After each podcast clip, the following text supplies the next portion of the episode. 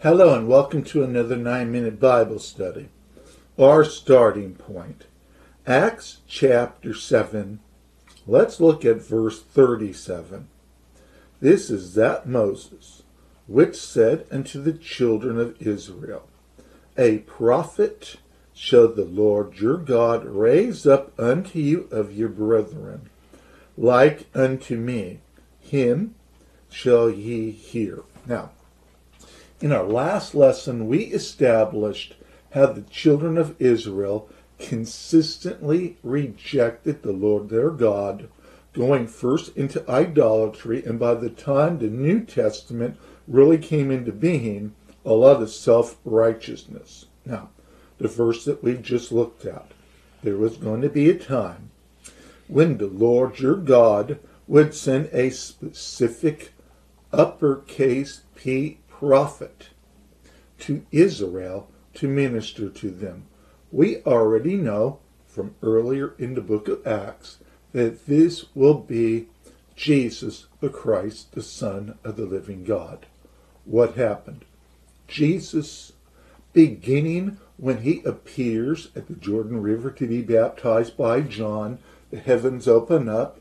They hear the voice, This is my beloved Son, in whom I am well pleased. The Spirit comes upon Jesus without measure.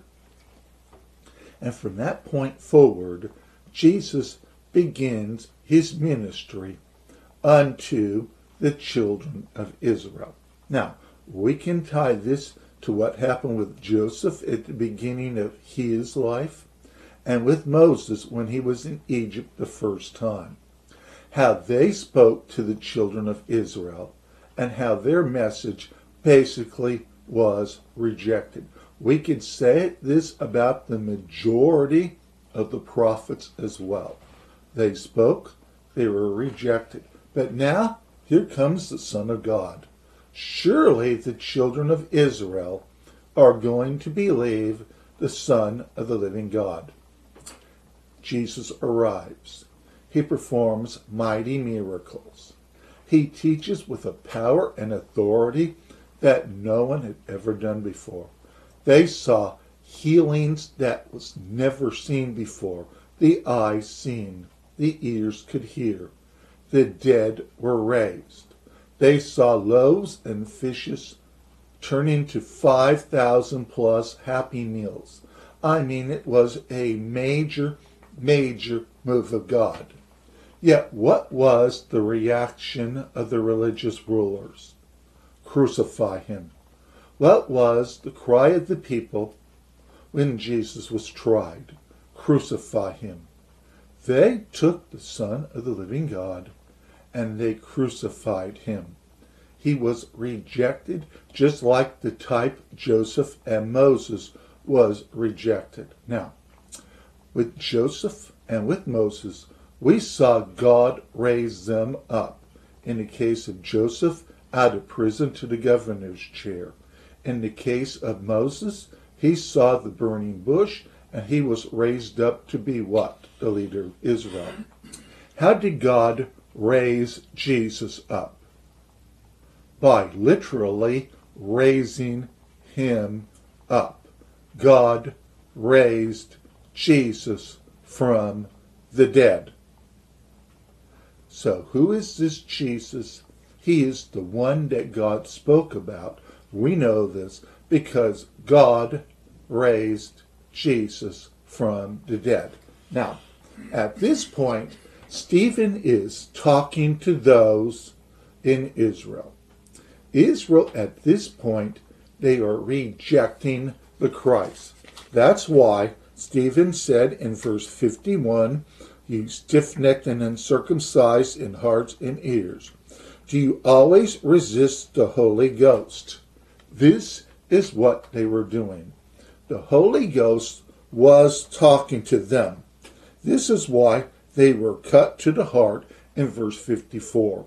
Only the Holy Ghost can cut to the heart. But what is happening here? They are rejecting the message of the Christ. Even today, national Israel, do they accept Jesus as Lord? No. But there will come a time just like the type Joseph and the type Moses, where the people accepted them. There will come a time when Israel will accept Jesus as Lord. That will be after the tribulation.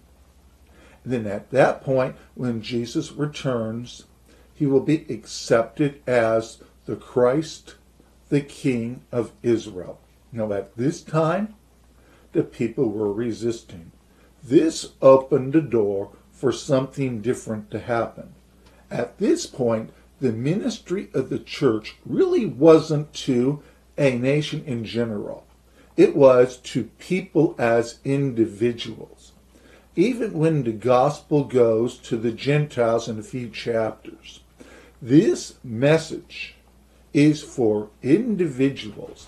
And when the individuals believe, what happens? They become part of this new nation or this new group called the church, the called out assembly of believers. So during this time, the church is being built. Once the church is completed, then yes, Jesus will return. Israel will accept him as Lord. Let's go to verse 52. Which of the prophets have not your fathers persecuted?